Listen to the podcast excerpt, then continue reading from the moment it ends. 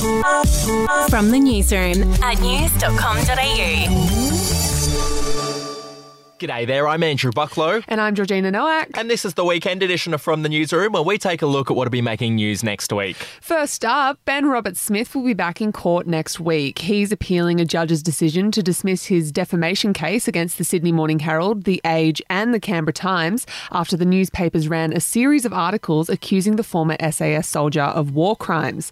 The case was dismissed last June when a judge ruled that some of the allegations were substantially true. Yeah, in a similar vein, Donald Trump is headed to the US Supreme Court next week. He's appealing a decision from the Colorado Supreme Court, which ruled that Trump engaged in insurrection and is therefore ineligible to appear on the ballot in that state for this year's presidential election. Oh dear, change of pace to showbiz. The Grammy Awards are coming up on Monday. SZA has the most nominations with nine, but there are also a few Aussies in the running, including Troye Sivan, Dom Dolla, and Kylie Minogue, who's the favourite to win Best Pop Dance Recording for her song Padam Padam. That was one hell of a catchy tune. It was. It absolutely was. Trevor Noah is once again hosting the ceremony. Here he is cracking a joke about Harry Styles at last year's event.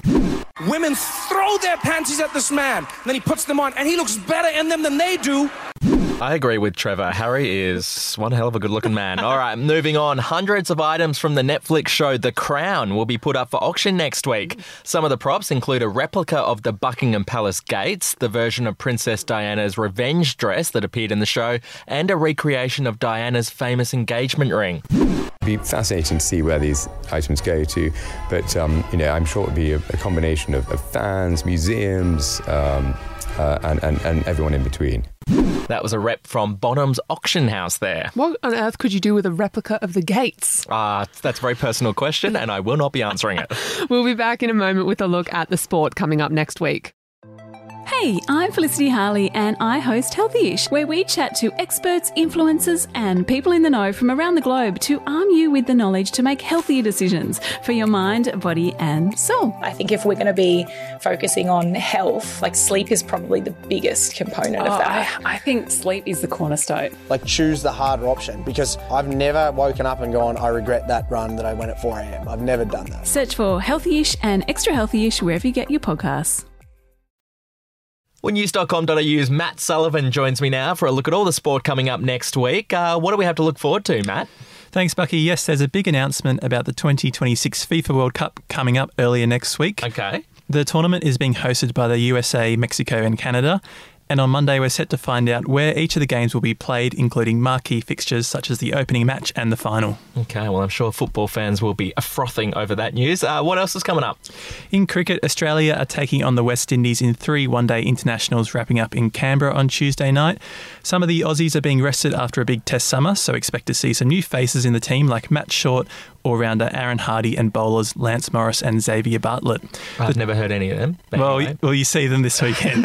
the two teams will then take on each other in a three match T20 series, which begins in Tasmania next week. Uh, it's interesting. They're obviously playing the one day international series. Then they're going to go into T20s. I am a massive fan of T20s. Do you think we should just get rid of one day internationals altogether? A lot of people would agree with you. Watching a team bat for 50 overs can be a bit boring in this TikTok era of T20 cricket.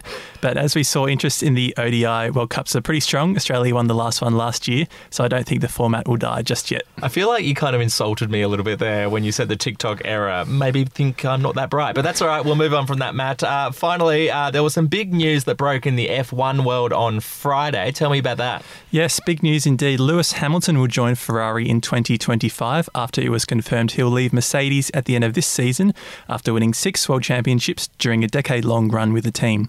The F1 season doesn't begin till March, but talk has already turned to who will replace Hamilton at Mercedes after the bombshell move. Do you want to have a guess?